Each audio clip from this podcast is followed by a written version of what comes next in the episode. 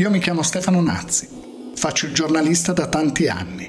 Nel corso della mia carriera sono stato intervistato tante volte, mai però da due cialtroni così incompetenti come Edoardo e Federico. Comincia così questa puntata, che vi sconsiglio di ascoltare. Eccoci qui, Stefano, benvenuto e grazie. Ciao Stefano. Ciao a voi e grazie. Partiamo velocissimi, parto con un aneddoto. L'altro giorno ero al supermercato con mia moglie, eravamo nel reparto ortofrutta ho detto ok, prendiamo il minestrone sul gelato e lei mi ha detto no, lo faccio io perché così ho due ore e ho una scusa per finire indagini. Questo è quello che tu hai combinato. Hai creato delle, una dipendenza nelle persone, ti rendi conto? Eh, esatto. Sì, non volontariamente, nel senso che no, non l'ho fatto per quello, però mi fa piacere che ci siano persone che hanno voglia di fare il minestrone per ascoltare indagini, questo no, eh, direi che era l'obiettivo iniziale.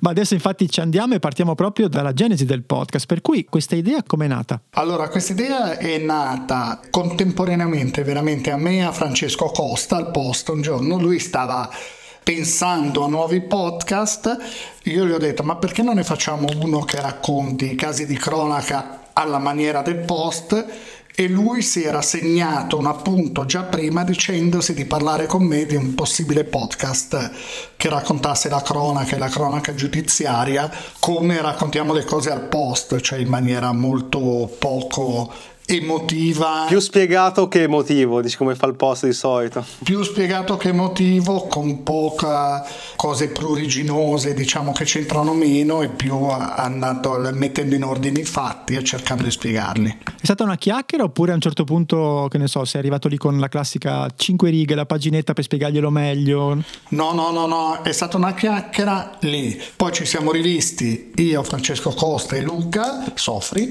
abbiamo parlato dei casi che potevamo affrontare e quindi ci siamo posti il problema di quanto indietro potessimo andare, di che tipo di casi potessimo affrontare e siamo arrivati a decidere prima di tutto di occuparci solo di casi passati in giudicato, cioè chiusi dal punto di vista giudiziario, tre gradi di giudizio, di fare comunque casi anche andando indietro ma comunque contemporanei, cioè non, non andare indietro di, di, troppi anni e anche di non preoccuparci che fossero casi già tanto raccontati perché comunque li avremmo riraccontati a modo vostro.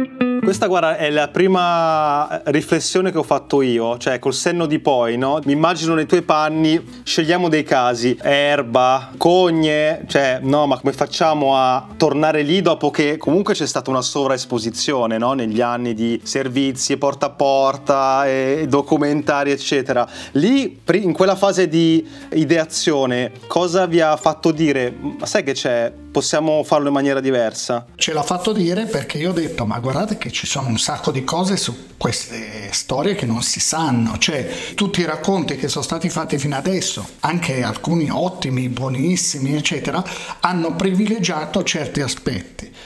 Per esempio, con qualcuno ha mai raccontato eh, cos'è eh, davvero lo stato crepuscolare orientato? No, nessuno l'aveva mai spiegato, almeno pochi l'avevano spiegato, quindi ci sono un sacco di cose da spiegare da raccontare non abbiamo escluso casi di nessun tipo. Poi ci sono casi che sono talmente complessi e lunghi che richiederanno, se li affronteremo, un lavoro di sintesi piuttosto corposo. Una curiosità su un aspetto del format, chiamiamolo così. Hai detto abbiamo scelto di puntare su casi chiusi, insomma, terzo grado di giudizio, ma per una questione di avere più materiale possibile per raccontarlo o c'è qualche altro motivo? Per due questioni. Primo, perché siamo garantisti al massimo, quindi non sappiamo come e anche perché se io racconto una storia e poi questo la persona eh, il verdetto è completamente opposto a quello che tu hai raccontato. Beh. E poi perché così riesci a mettere in ordine in maniera fredda tutte le cose, che se no, mentre ancora sei in mezzo alla storia, al racconto, diventa più complicato. Anche i gradi di giudizio spesso sono un assist narrativo, no? Anche quelli. Cioè, il primo grado va da una parte, il secondo da un'altra, quindi anche quello ti dà del materiale. Questo succede spessissimo. Ci sono avvocati che dicono che il primo grado di giudizio condannano sempre perché tanto sanno poi che non è vero, ah, okay. non è così. Però che siano delle altalene mostruose è assolutamente vero. Sempre rimanendo in questa parte iniziale, no? diciamo, noi ascoltiamo una cosa che ci sembra bella costruita, ben definita, però abbiamo letto anche un po' di interviste che tu e Francesco avete fatto anche un po' di prove di format, no? magari cercando strade che poi avete abbandonato. Ecco, ci puoi raccontare un po' quali sono stati il, questo lavoro preliminare, diciamo? I prototipi, quelli buttati. Esatto, esatto. No, non c'è stato, ci sono state delle prove che, che abbiamo buttate, abbiamo fatto delle prove, poi abbiamo aggiustato alcune cose di linguaggio. Infatti la prima storia che abbiamo raccontato, che è quella di Garlasco, è più lunga delle altre. Poi ci siamo abituati a, una, a un minutaggio inferiore all'inizio io raccontavo anche molto del luogo dove avvenivano le cose, poi questo proprio per una questione di minutaggio l'ho un po' abbandonata per andare più dritto sulla cosa. Ma non è che ci siano state delle cose che poi abbiamo abbandonato, cioè abbiamo sempre pensato di farlo così. Casomai abbiamo accentuato forse le cose di spiegazione della parte giudiziaria, eh, ci sembravano eh, più interessanti, per esempio ci siamo resi conto, ma questo ce ne si è resi conto apposta anche scrivendo, che è una regola che il post si impone, che eh, per esempio se tu dici incidente probatorio, poi non tutti, anzi pochi sanno che cos'è davvero un incidente probatorio. Quindi quelle cose che sono entrate nel, nel linguaggio normale, che però nessuno spiega, che sono poi abbastanza semplici da spiegare, le spieghiamo. Che anche questo è un bel livello, eh, se posso dirti, di interesse, cioè, perché poi un prodotto come le tue indagini è fatto di tanti strati, no? Quello strato lì che ogni tanto arriva e dici, ah, ho portato a casa qualcosa e posso anche giocarmi poi a cena con gli amici, no? Sai quando fai il figo che sai le cose, invece magari l'hai rubata da te. In ogni storia, più o meno, io scelgo una, un filone narrativo per esempio, nell'ultima cosa che abbiamo fatto, il caso Carretta, mi sono concentrato sull'incapacità di intendere di volere nel caso Vannini era sul eh, dolo e colpa, cioè omicidio colposo, omicidio doloso. C'è sempre una cosa che diciamo è il filone di, di quella storia che, per cui io cerco di arrivare alla fine che si sia capito. A Cogne era questo stato crepuscolare orientato. Stato crepuscolare orientato, ti ricordi ancora la, la definizione in una frase? Sì, è quando uno per un determinato periodo di tempo che può essere pochi secondi o qualche ora, perde il contatto con se stesso, cioè c'è e non c'è. Poi ritorna in sé e si è scordato di quello che ha fatto. Allora è una cosa che viene diagnosticata rarissimamente, anche perché se ci pensi è ben difficile che tu adesso per mezz'ora fai qualcosa di, di, terribile e poi non te lo ricordi. È anche un po' una scusa perfetta, cioè da, che uno può giocarsi in qualsiasi omicidio, come dire. Esatto, infatti lì c'era questo gioco di è vero o non è vero? E a molti è sembrato alla fine un escamotage per uscirne da, da parte della stessa giustizia. Dire, eh, noi sappiamo che è colpevole, però eh, ci sono tanti fattori. Eh?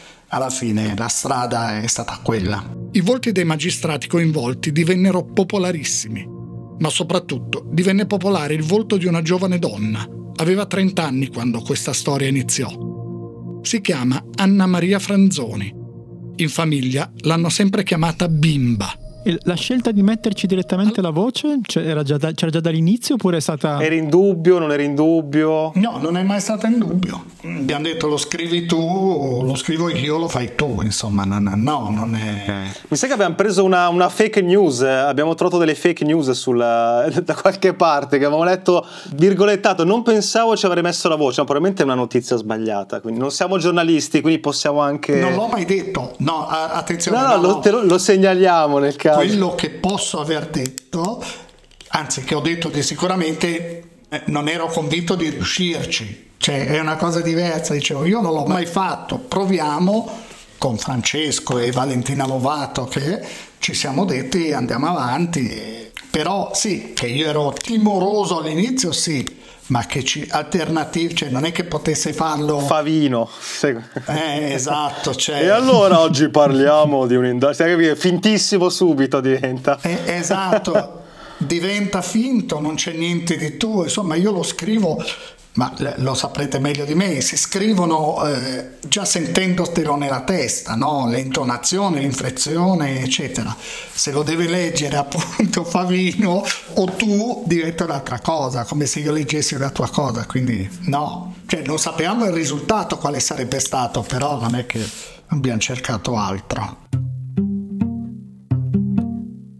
Una cosa che ci interessa molto sapere è questa, no? eh, secondo te perché è importante continuare a raccontare o riraccontare in maniera diversa casi di cronaca che diciamo sono conclusi, no? Cioè che tipo di, anche di impatto sociale ha questa vostra attività? Ci sono un po' di cose. Prima di tutto la, la cronaca in Italia Purtroppo ci siamo abituati negli ultimi anni a sentirla raccontata da determinate trasmissioni, soprattutto del pomeriggio, soprattutto della TV generalista, che hanno sempre puntato, è una scelta loro editoriale, su determinati aspetti eh, cioè sul cercare il vicino che ti dice ma sì, la vedevo che era sempre vestita di nero, ma, ma sì, aveva gli occhi di ghiaccio, queste cose salutava qui. sempre o non salutava mai, esatto, eh, cioè, cioè, sono tutte e due le cose. E poi perché questa è una mia convinzione, c'è un certo snobismo rispetto alla cronaca nera, rispetto, true crime fa già un certo effetto più, più elegante, più, più intellettuale.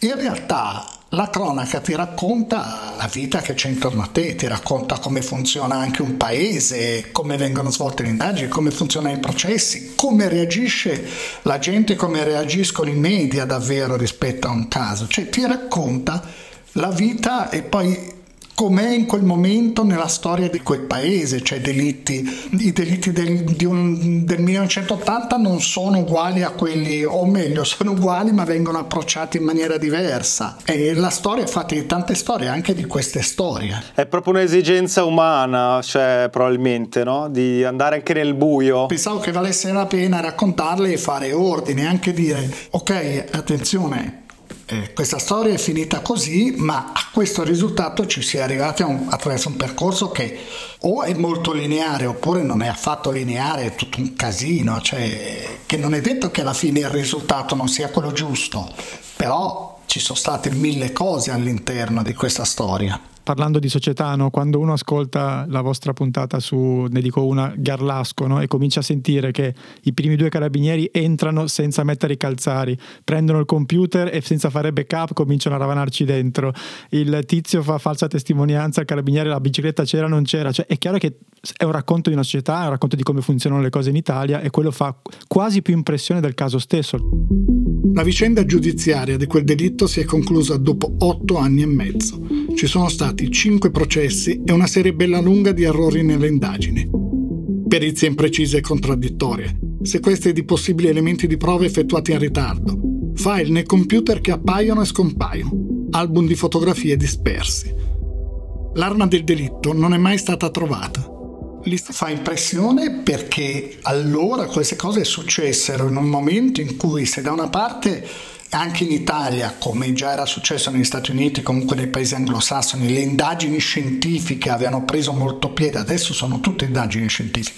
Allora in quegli anni in Italia stavano arrivando e già alcuni reparti come il RIS dei carabinieri, la polizia scientifica erano molto avanti, ma diciamo a livello territoriale io lo capisco anche, povero, oddio, quello dei calzari no. Dai, la BC, la BC esatto. l'avrai visto un film, dai. Quello è la BC, però posso anche capire che il carabiniere di 20 anni che non sa niente te commetta degli errori sulla scena del crimine, quello sì è. Poi dopodiché gli errori sono corretti, cioè alla, gli errori, agli errori mettono, pongono rimedio e quindi si arriva a spesso, altre volte no, cioè altre volte veramente si incasina tutto e, e non si riesce più ad arrivare. Posso fare un po' il cinico? Cioè pensa se tutti i casi vengono risolti tipo entrano, ah B abbiamo capito, ABC chiuso, no? no cioè, certo. Tu ma anche ta- noi un po' tutti avremmo meno lavoro insomma perché sarebbe tutto così lineare che non è neanche interessante. Però è anche vero che con l'evoluzione delle tecniche scientifiche adesso è meno facile per uno non essere preso, insomma, farla franca, come si dice. E questo racconto dell'Italia no, è anche dietro la scelta, ad esempio, dei titoli no, che hanno luogo, l'anno del delitto e quasi, no? Cioè non è, che non questo è il format, cioè è stato scelto all'inizio in questa checklist. Non è che c'è tipo il brutale omicidio di Garlasco, no? No, cioè, no, no, no, no, no. L'ho detto apposta proprio perché non è il linguaggio del post, è proprio il contrario, no? Però addirittura non citarlo è molto forte come cosa, no? È una scelta di Francesco Costa, quindi la, la, riconosco a lui il merito di quello. Dopodiché il linguaggio c'è. Quando sento la villa degli orrori, il terribile Oniele, esatto, sì. cioè una persona non è mai stata uccisa, ma è sempre massacrata e tu, tutto così, non è, no, No, no, no, chiaro. Quello no. A, co- a cosa no, serve? A fare ascolti a fare click. Sì, boh, ma anche sì, è vero. E a rovinare un po' la società, ecco, mettiamola così. Sì, sì, è come, guarda, un titolo che a proposito eh, di Matteo Messina Denaro, ho visto un titolo lì, cos'era? L'incredibile scoperta, i magneti di, di, so, di, di due personaggi dei fumetti, ma cosa vuol dire? Era, no, c'era Scarface, credo, e sì, una cosa... Sì, ma anche proprio degli orsetti, dico, incredibile scoperta, ma perché? ecco, cosa vuol dire? È una roba Senti Stefano, allora il format, il concept l'avete fatto, check, e già avete preso un bel po' di decisioni non scontate. E poi si passa alla fase in cui bisogna rimboccarsi le maniche e entrare nell'operatività, no? Scelto il caso, più o meno ci hai già detto i criteri, no? Foglio bianco, Garlasco prendiamo, da lì che fai? Qual è il tuo processo? Prima roba che da cui inizi? La prima recupero tutto il materiale possibile. Vado a vedere le vecchie interviste, le vecchie trasmissioni televisive, recupero le testimonianze, recupero le motivazioni delle sentenze. Poi mol- molte cose io me le ricordo perché le, le ho sempre seguite. E quindi metto insieme tutto e faccio una scaletta. Parto da qua, arrivo là, decido chi intervistare, le, diciamo i contributi originali, prendo delle cose da internet sempre abbastanza brevi di vecchie trasmissioni e cose e scrivo esattamente come se scrivessi un articolo molto lungo con eh, delle tecniche che sono banalissime, cioè cercando di mettere sempre l'attesa per qualcosa che deve succedere, dire voi pensate che finisca qui? No, non finisce qui e, e così sono più o meno 25.000 battute a puntata, cioè ogni storia è composta da due puntate, viaggio tra le 25.000 e le 28.000 a puntata. E... 25.000 fatto io ho una pagina Word scritto non troppo grande, non troppo piccolo. Quante sono? Io ragiono, ho sempre ragionato in battute, quindi non te lo so dire. Eh, lo so che tu ragioni da giornalista, giustamente. Spesso, per, cioè spesso, quasi sempre è difficile. Ecco, la, la, cosa se mi chiedi qual è la cosa più difficile è il lavoro di sintesi, perché poi sono tutte storie complesse che, che in primo grado raccontano una cosa, in secondo grado ne dicono un'altra e quindi, per esempio, le motivazioni della sentenza sono a volte 300 pagine eh, perché i, i giudici scrivono in una maniera che, che uno non ci può credere è anche difficile capirla spesso. Ecco lì, infatti, quanta, quanto leggi, cioè, come immaginiamo la tua scrivania, cioè piena di, di fogli stampati, di, di roba. E eh, guarda, no, non stampo niente, non sta... online, quindi. No, però per dire che da leggere ce ne hai di roba, comunque le sen- motivazioni. Da leggere ce ne hai, da scegliere e, e quella è la difficoltà, cioè fare il lavoro di sintesi e ridurre tutto ai 45 minuti, 40 eh, con te. Su questo, diciamo, se dovessimo stendere in un piano temporale questo lavoro, questo primo step di ricerca, più o meno mediamente quanto ti porta via a livello di giornate? Per un caso, mediamente, per darci un'idea di studio. Allora, mettiamola così, una settimana per recuperare tutto il materiale, 10 giorni per scriverle e arriviamo alla registrazione in studio. Perfetto. Sulla scrittura no, volevamo fermarci ancora un pochino, no? perché appunto hai fatto una premessa molto importante. No? Il post tratta le storie in un certo modo, con un certo grado di assolutamente di non drammaticità scontata, precisione, però ci hai accennato prima che comunque qualche, chiamiamolo piccolo tipo, trick, diciamo, a livello narrativo, eccetera, è importante perché comunque c'è, dobbiamo mantenere l'attenzione del, di chi ci ascolta. Ecco, il bilanciamento lì come lo fai e se hai qualche tuo particolare modo di affrontare la, la, la scalettatura che è importantissima e poi la stesura. Parto sempre da, allora arrivo a dire esattamente qual è il caso più o meno alla ventesima, venticinquesima riga, quindi faccio una premessa che illustri qual è quello che dicevo prima, il filo conduttore della storia e poi scrivo, veramente scrivo fo- come se fosse un articolo lungo, dopodiché poi ci lavoro anche, sposto dei pezzi, metto qua e là. Eh. Ma hai diciamo in testa una sorta di schema con, chiamiamoli, degli, dei post-it mentali con dei macro punti che sai già dove vuoi arrivare o vai anche un po' di flusso e ti fai portare un po' dalla narrazione? No, no, no, so, so già dove, dove voglio arrivare, lo so. A volte mi vengono in mente delle cose, quindi me le segno scrivendo, sempre nel foglio, nel documento Google dove scrivo, cioè metto testimonianza e faccio così, poi appunto lo rivedo, poi lo faccio leggere ad altre persone del post, viene anche corretto come se fosse un articolo, cioè perché ci sono dei dati, delle cose che vanno verificate, quindi ci sono delle bravissime persone che eh, fanno le correzioni sul post e le fanno anche sul podcast. Quindi anche proprio un fact checking per capire di non aver fatto degli errori certo, a... Okay. Se io, io per esempio avevo scritto che l'isola de Margherita è a poche miglia da, dalla costa, da Caracas, nel caso Carretta mi hanno corretto dicendo guarda che è bello stare in mezzo al mare, non è... Quindi sì, cioè, e viene fatta una correzione su determinate cose.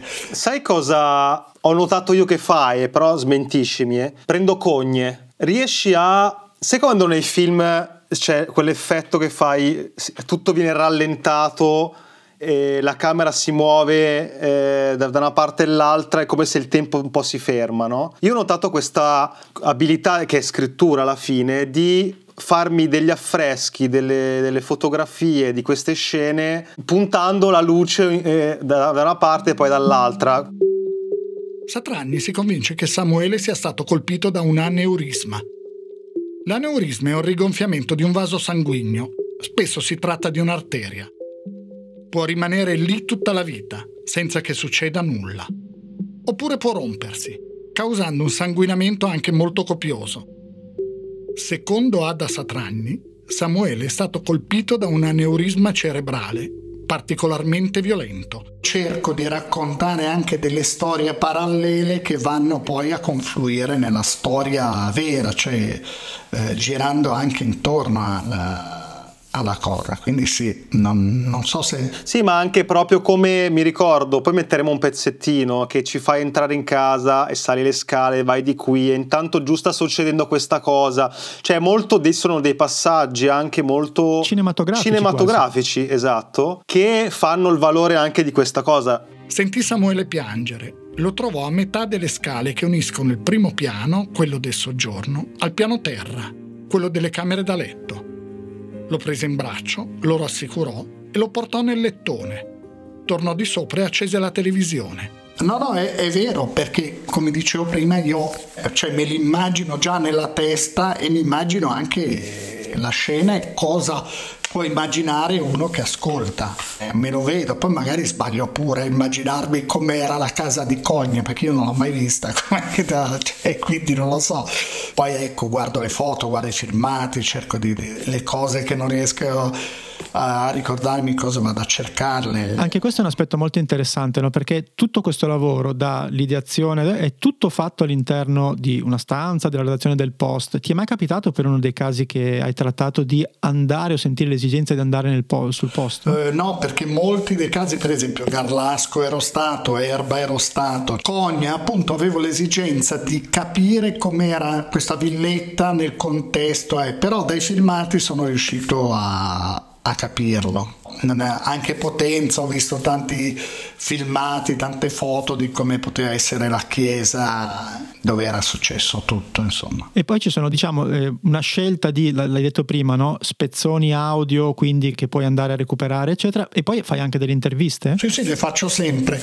Per esempio, in un caso come quello dei Carretta, che è l'ultimo, ho voluto chiedere a una criminologa, psicologa che fa le perizie in carcere, fa le perizie per i processi, come funziona una perizia psichiatrica per capire se uno è capace di intendere e volere, cioè se è in grado di affrontare un processo o meno, oppure se ci sono cose molto complesse, tipo dolo eventuale e colpa cosciente, chiedo a un avvocato di spiegarlo bene che cosa sia, oppure dei giornalisti che allora hanno seguito la storia, cioè chiedo quasi sempre di, di spiegare le cose.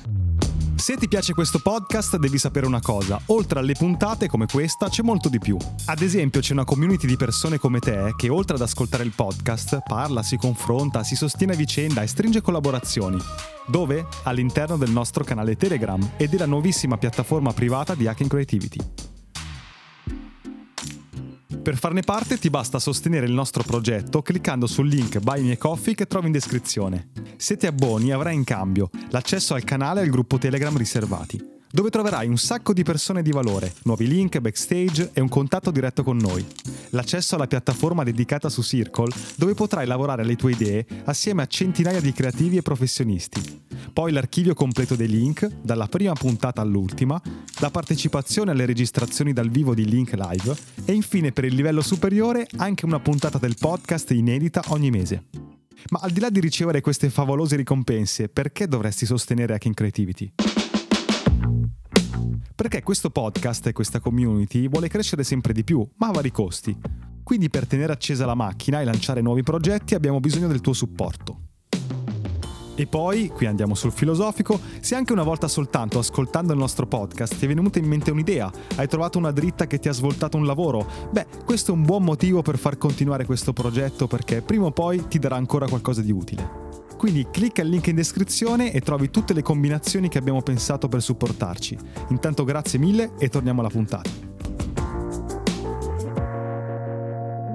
abbiamo fatto tutto il percorso, abbiamo il fact checking, è pronto per la registrazione, a quel punto sei nella redazione del post, sei tu da solo davanti al microfono e fai questa registrazione, corretto? Vado, c'è una persona oltre il vetro che, che si chiama Jiming che mi segue la cosa che faccio più spesso è accelerare troppo quindi lui mi ferma e mi dice stai andando troppo veloce, ma è una cosa che credo venga naturale, cioè che alla fine uno si stanca e, e, accelera. Scusa, hai letto, hai scritto, ti sei già rotto le balle quando ti siedi. Non solo, poi anche fisicamente stancante. Eh, cioè ma, ma, chiama Favino, ma infatti per quello che devi farlo fare a Favino esatto, la prossima. Infatti loro riescono da professionisti, penso con una facilità e quindi ti capita di andare più veloce, c'è lui che mi ferma oppure mi dice guarda che questa frase non si è capito, cioè ti sei mangiata un'altra cosa che almeno a me succede spesso è mangiare le ultime vocali e quindi ripetere delle parole. Quindi si registra, poi sta lì, mette una settimana, dopodiché lui con l'aiuto di, di, di un'altra persona, si chiama Stefano, montano tutto, inseriscono, c'è la scelta delle musiche che è lasciata completamente in mano loro e mi mandano mi mandano, mi dicono è pronto, ascoltalo, io ascolto. E fai degli spostamenti, fai delle correzioni, ti viene blocchi da spostare proprio che dici, oppure sono, sono minime? Allora può succedere anche un'altra cosa, eh, visto che io non sono un professionista, che ne so, durante la registrazione dico un nome invece di un altro. Per esempio, se devo dire il nome, dico un nome di un sospettato al posto di un altro, di un membro di una famiglia, questo succede e questo lo correggo tecnicamente praticamente così lo riascolto con davanti il solito foglio, documento eh? E eh, le cose che voglio riregistrare perché mi sembrano venute male, oppure per cui devo fare delle correzioni, oppure che sentendole non mi convincono perché secondo me hanno un effetto mm, sbagliato, allora le tolgo, allora mi segno tutto in questo documento condiviso e rifai i pezzi. Fatto queste due puntate, torno in studio riregistriamo quelle parti, vengono montate le ultime cose. Però non ti capita di spostare Bloody Ah no, aspetta, riascoltandolo abbiamo parlato di questo dettaglio troppo presto, mettiamolo al minuto... Questo non è mai successo, ma non escludo che possa succedere. Ma tu lo leggi prima di registrare il testo? E lo, sì, lo leggo, mi vergogno un po' da solo nella mia stanza a leggerlo. Però... Guarda, guarda, si è montato la testa, no? Che si invece no, serve. serve per no, il no, processo. serve perché... No, ma è molto utile spesso perché leggendo l'altavoce ti rendi conto Sì, di... ma no? non, non tanto per la dizione, quelle cose che non... No, no, no, per- Perché alcune frasi, magari quelle più lunghe, parti con un'intonazione e ti rendi conto che l'intonazione è sbagliata perché invece devi fare un inciso, eccetera, e quindi quello ti serve. Quindi so che è arrivato a quel punto, quando ci arrivo, quando faccio la registrazione, so già che devo stare attento a quella cosa. Quindi sì, lo faccio una volta, non faccio spesso. Però mentre lo scrivo, scrivo 5.000 battute, poi mi fermo perché vado a fare un'altra cosa. Quando l'inizio rileggo tutto da capo, cioè in realtà sul testo intervengo un sacco di volte, cioè arrivo alla registrazione che sul testo sono intervenuto tante volte. Eh, ma hai fatto fatica su un caso? Cioè che dici, ah, non riesco ad arrivare in fondo, sono stufo, sono stanco. Magari poi tratti temi non, capito, spumeggianti, anche cose che magari... No, allora ci sono storie che conosco quasi a memoria perché le ho seguite, ci sono cose che conosco meno, a volte faccio più fatica a mettere insieme tutti i pezzi, a volte sì, però che abbia fatto proprio dire non ce la faccio più, no, non, no. Perché a me è capitato di leggere del, fare- non delle indagini, di fare delle indagini, no, però leggere delle sentenze, documenti su dei casi brutti e un po', però lì bisogna avere- essere abituati probabilmente, un po' ne risentivo emotivamente, cioè non riuscivo a avere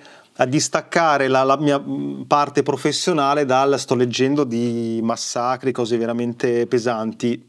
Tu sarai abituato, ovviamente, però Io ci riesco, il che non vuol dire che, che che sono una bestia emotiva, nel senso che emotivamente queste cose eh, ti colpiscono, ma è, è la stessa cosa di chi per, per lavoro eh, fa l'archeologo forense, cioè raccoglie le prove su una scena del crimine. È ovvio che le cose ti impressionano, che emotivamente vieni colpito, però devi cercare di mantenere quella freddezza che ti consente di, di almeno nel nostro caso, di raccontarle. ma ce n'è uno che ti ha emotivamente più colpito di altri, di quelli che hai seguito? Ci sono due per due aspetti diversi. Uno è quello delle bestie di Satana. È uno di quelli che eh, dico ci sono cose che noi non capiremo mai, cioè che non- proprio sfuggono a qualsiasi logica di, di comprensione perché dei ragazzi di 18 anni si ammazzino tra di loro, cioè a un certo punto dicono due di noi li ammazziamo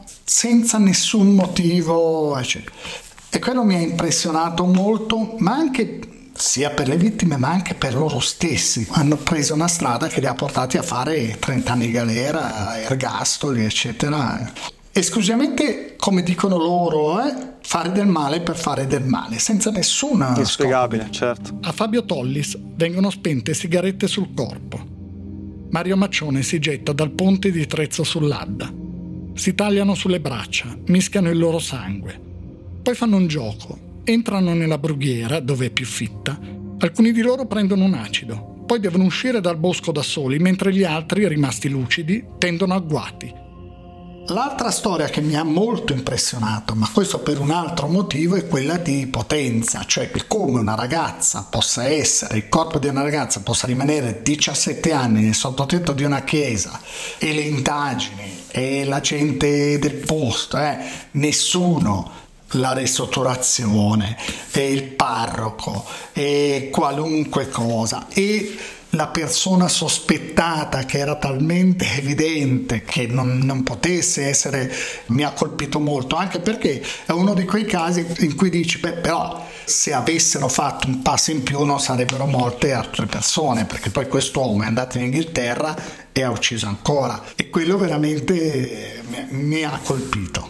Poi qualcuno racconta che nel palazzo di fronte, poco distante, al 103, abita un tipo che già in passato ha dato fastidio ad alcune ragazze. La polizia indaga. Danilo Restivo ammette. Nel 1995 patteggia una multa di 450.000 lire. Sì, no, poi sì, sono veramente quasi tutti incredibili. Per chiudere questa parte, diciamo, quindi facendo un po' le somme, un mese intero più o meno da facciamo questo caso a ecco il caso pronto, qualcosa di più forse anche? Sì, sì, perché per questo infatti facciamo un caso, una storia al mese perché di più non riusciremo a farlo. Ok, infatti poi su questo magari ci parliamo ancora, ancora un po'. L'ultima, proprio ultimissima su questo, la musica, no? l'hai citata dicendo che eh, appunto se, se, se, ne occupa una, una, persona, però all'inizio credo sia stata fatta una scelta abbastanza conscia rispetto a appunto no, no ansia, no, no sottolineatura tan, sì. No, è stata fatta la scelta di allontanarsi dal solito ritmo true crime e scegliere cose, se vuoi, anche più d'atmosfera, più riflessive. Meno di commento. Esatto, esatto. Sicuramente non quella roba ansiogena, perché di ansia ce n'è già tanta nelle storie che racconto, è inutile, e anche lì è inutile caricare con elementi esterni, anzi, calma, pensiamoci e, e ragioniamoci sulle cose. Passiamo all'ultima parte della nostra chiacchierata. Parliamo dell'accoglienza incredibile che ha avuto questo podcast. Ve l'aspettavate? Allora, no, assolutamente.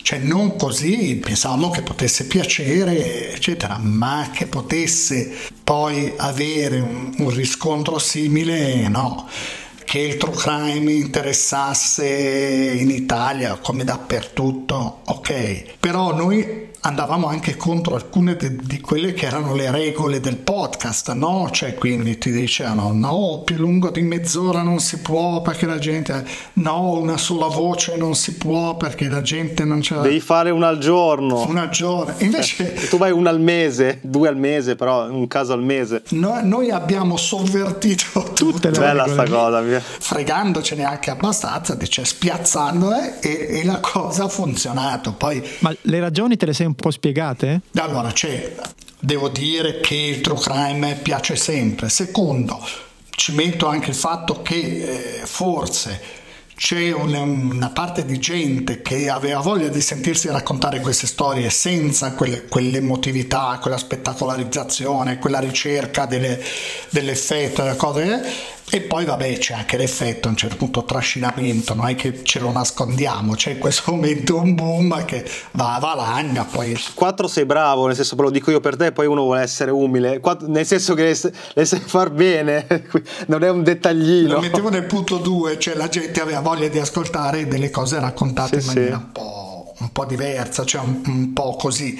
E quindi no, però non ce l'aspettavamo minimamente. No, poi, poi c'è, c'è, un tema secondo me anche di uh, coerenza generale, perché questo prodotto esce con il marchio Il Post. Lo, lo sto dicendo, c'è quel fattore che è, è molto, eh, diciamo, uniforme a quello che il post non solo offre, ma ha proprio come filosofia di racconto, di, di, rapporto con la realtà, con i lettori e con gli ascoltatori e quindi è una cosa fortemente del post e in cui i lettori del post si sono riconosciuti. Poi si è allargato molto anche a gente non del post, però da lì è partita, cioè non, non poteva essere in altro luogo che nel post questa cosa. Adesso, adesso non voglio fare troppo, però non è che ci siano altri diciamo, prodotti editoriali in questo momento in Italia che raccontano le cose in quel modo. Sintetizzando per me, se ogni episodio era il delitto di Garlasco, virgola spiegato, che è una delle formule che voi usate molto spesso, no? E raccontava esattamente quella. Poi dopo, appunto, come ci hai detto, Francesco ha avuto quell'intuizione di mettere quel tipo di titolo che secondo me ti mette ancora più curiosità, però senza quel grado di morbosità che, di cui abbiamo parlato prima. Sì, sì. Una puntata al mese ce l'hai spiegato, no? Era um, un'esigenza, no? Però è diventata invece una, si crea un hype, un'attesa eh, sui social, poi incredibile. È partita come esigenza, come dire, no, ma siccome è entrato appunto, diciamocelo, io scrivo anche per imposta ogni certo, giorno, quindi faccio anche fare. altre cose. C'è anche da fare. Cioè, nell'ultima settimana mi sono occupato tanto di messi da denaro, eccetera. E quindi è partita un'esigenza. Poi ci siamo chiesti, dicendo, beh, però con uno sforzo eh, potremmo anche farne due, però ci siamo detti no, perché oramai funziona così, non andiamo a... funziona così, è uno al mese, dei casi ce ne saranno tanti finché va bene andiamo avanti, è inutile forzare perché la gente se, se ha voglia di ascoltarne una mese ne ascolta una mese, aspetta. E... Quindi non hai nessuna intenzione di abbracciare la routine di Francesco Costa che abbiamo intervistato, sveglia alle 4, sentenze. Io mi inchino e non so come faccia, è una vita la sua che è da un clone, insomma è stato clonato. È stato, ce ne sì, sono due, ce ne sono due. È da, è da extraterrestre, sia dal punto di vista psichico che fisico. Sì, totalmente. Ah, infatti chi lo sostituisce che fa una settimana, due settimane al posto lo suo, ricoverano poi. esce. sì, dice, dice, ma non è possibile fare una vita così, eppure lui la fa, va avanti.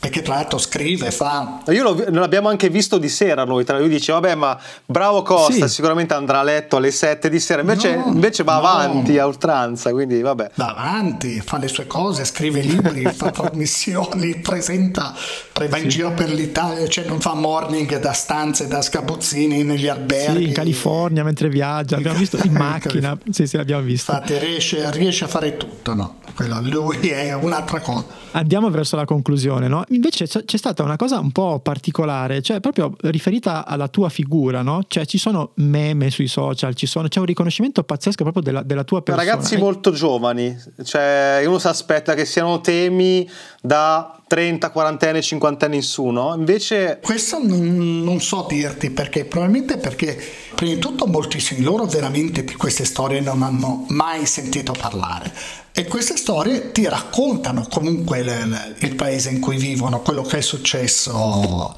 Anche questo secondo me è una cosa che conta. E poi, boh, probabilmente perché io sono anomalo, nel senso, una certa età, non no, nel senso che non sono il trentenne che fa podcast, è un'altra cosa, sono come il non dico il professore, però quello il, il saggio che ti racconta la cosa, lo so. Beh, probabilmente trasmetti anche una certa autorità no? in quello che sì, dici. Può, cioè, può cioè, autorevole- autorevolezza, sì. scusami, più che auto- sì, cioè, esatto, autorevolezza. autorevolezza. Eh, infatti, no, no, non ne sono capace. Lapsus. Sì, non lo so, e, però appunto si è creata questa cosa e mi fa piacere che, che tanti ragazzi anche ascoltino. Edo, eh, volevamo chiudere con un piccolo momento veggenti, no? È corretto? Vai tu. Edo. Sì, no, c'è la Sisal, c'è, sono, c'è il Toto scommessa sui prossimi casi, no? E noi volevamo puntare qualcosa, vediamo se ci azzecchiamo. Vediamo, vabbè, allora manca Perugia, annuisce, non risponde. Non risponde comunque. No, no, io, io sì? allora, io ti dico, Perugia arriverà. Ok, abbiamo uno spoiler. Non, non sto dicendo Arriverà, adesso. sì, sì, lasciamola stare. No, no, certo, a un certo punto, a un certo punto. Poi manca Vaticano, qualcosa sul Vati- zona Vaticano, ci siamo capiti? Arriverà. Arriverà anche quello. Per quello per forza. Ma arriverà che sei, stai scrivendo la scaletta o è solo un titolo? Sai come fanno quelli? No, su quello sul Vaticano c'è qualcosa di più che si sta Attenzione. pensando. Scoop, signori, scoop. Ci sono quattro Abbiamo... puntate, sono è una miniserie, è una miniserie. Che, che, si sta pensando. Comunque arriverà anche quello, ma per forza non può non arrivare perché se c'è un caso in Italia... Emanuele Orlandi, stiamo okay. parlando di Emanuele Orlandi ovviamente, stiamo sì, ammiccando. Sì, sì. E quello mi piacerebbe anche smontarlo e ricomporlo, nel senso che... Ecco, su questo io vorrei farti una domanda perché è appena uscito un lavoro bellissimo su Netflix fatto dagli americani. È stato raccontato anche lì in maniera diversa, secondo me, rispetto a tutto il materiale che avevamo in Italia. Sì, sì, sì. E lì c'è una difficoltà in più oppure sei tranquillo che troverai il tuo angolo che non è stato ancora raccontato sul caso di? Uh, no, io non credo di avere eh, una... cioè quello che vorrei fare io, se, se mai lo farei è appunto smontarlo e ricomporlo, dire guardate, in 40 certo. anni è stato detto di tutto, mm. iniziamo a togliere, a sfoltire, perché ci si sono buttati tutti e ci sono delle ipotesi che proprio non stanno in piedi, proprio a, a logica. Cioè, quindi torniamo all'origine. No, perché se guardate la, la, serie su Netflix, anche lì sgamati ovviamente, tecniche narrative di cui abbiamo parlato, lì è tutto un continuo. Sì, sì. Ti faccio credere che la soluzione è questa e poi ti dico esatto, no, è una esatto, cazzata. Esatto. Poi ti faccio credere che quest'altra eh no, quello lì è pazzo, si inventa le... E effettivamente ti prendono un po', ti portano da una parte all'altra, è vero. Certo, e tu dici... Servizi segreti bulgari, terroristi Bilderberg mancava. Il, cioè c'è, c'è qualsiasi roba. Allora iniziamo a vedere. Netflix ha fatto questo gioco dicendo ti racconto, eh, poi alla fine ti dice no, però è una cazzata. Sì, un po', un po' è vero. Adesso che ci sto pensando in questo momento, un po' ti prendono in giro. Sì, forse è vero. Però è la verità, cioè è stato detto di tutto. Allora iniziamo a togliere e a vedere cosa rimane quando e riseguiamo tutto il filo che ci porta fino ad oggi. Lì, tu dici i casi li scelgo perché sono in sentenza, per cui il finale della storia ce l'ho. Qua è aperto. Anche una bomber l'ho fatto ed è cioè, giudiziariamente finito. Si è riaperto adesso. Si è riaperto adesso, certo, ma certo. non c'è un colpevole anche lì. Cioè ci sono dei casi, via Poma se lo farò eh, a Roma non c'è una conclusione. Bene, abbiamo estrapolato sì, le, le prossime. Quello. Andiamo in chiusura. Io ho una curiosità: quando arriva un successo così forte, no, che in qualche modo esce dai confini anche un po' del, li chiamo del post, cioè sono venuti un po' a cercarti da fuori, a, a, cercare di portarti via da lì? No, a portarmi via da lì no.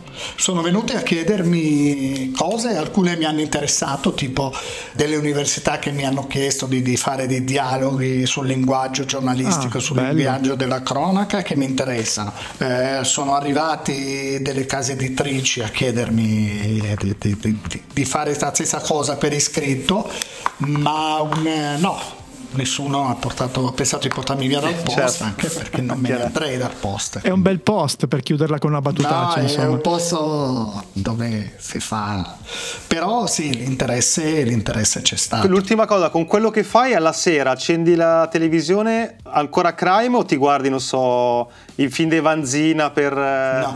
allora, eh, compensare non lo so come... per ripulire un no, po' guarda che eh, in effetti a volte mi chiedo se io sono perché io le, le serie true crime me le guardo tutte, soprattutto ho una passione per quelle nordiche, sì. sai quelle che c'è sempre il drone che dall'alto in questi paesaggi tutti bianchi fa un freddo boia. I corpi si conservano bene tra l'altro. Esatto, esatto.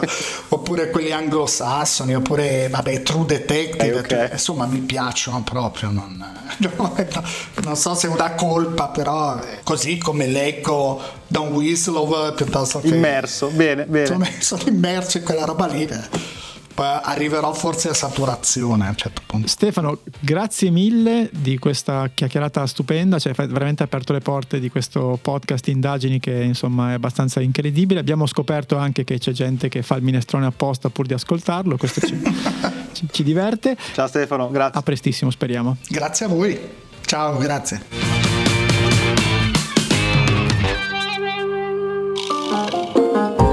La puntata è finita e adesso cosa puoi fare? Beh, due cose. Uno, iscriverti ai nostri appunti. Trovi il link in descrizione per ricevere la nostra newsletter con tutti i link di cui abbiamo parlato, belli ordinati, così puoi leggerli in tranquillità e approfondirli. E due, puoi fare un giro sul nostro canale di Buy Me a Coffee. Se vuoi sostenere il nostro podcast trovi tante modalità, dall'abbonamento alla donazione one shot, agli extra. Quindi clicca il link, valuta se c'è qualcosa che ti interessa e intanto grazie per il tuo supporto.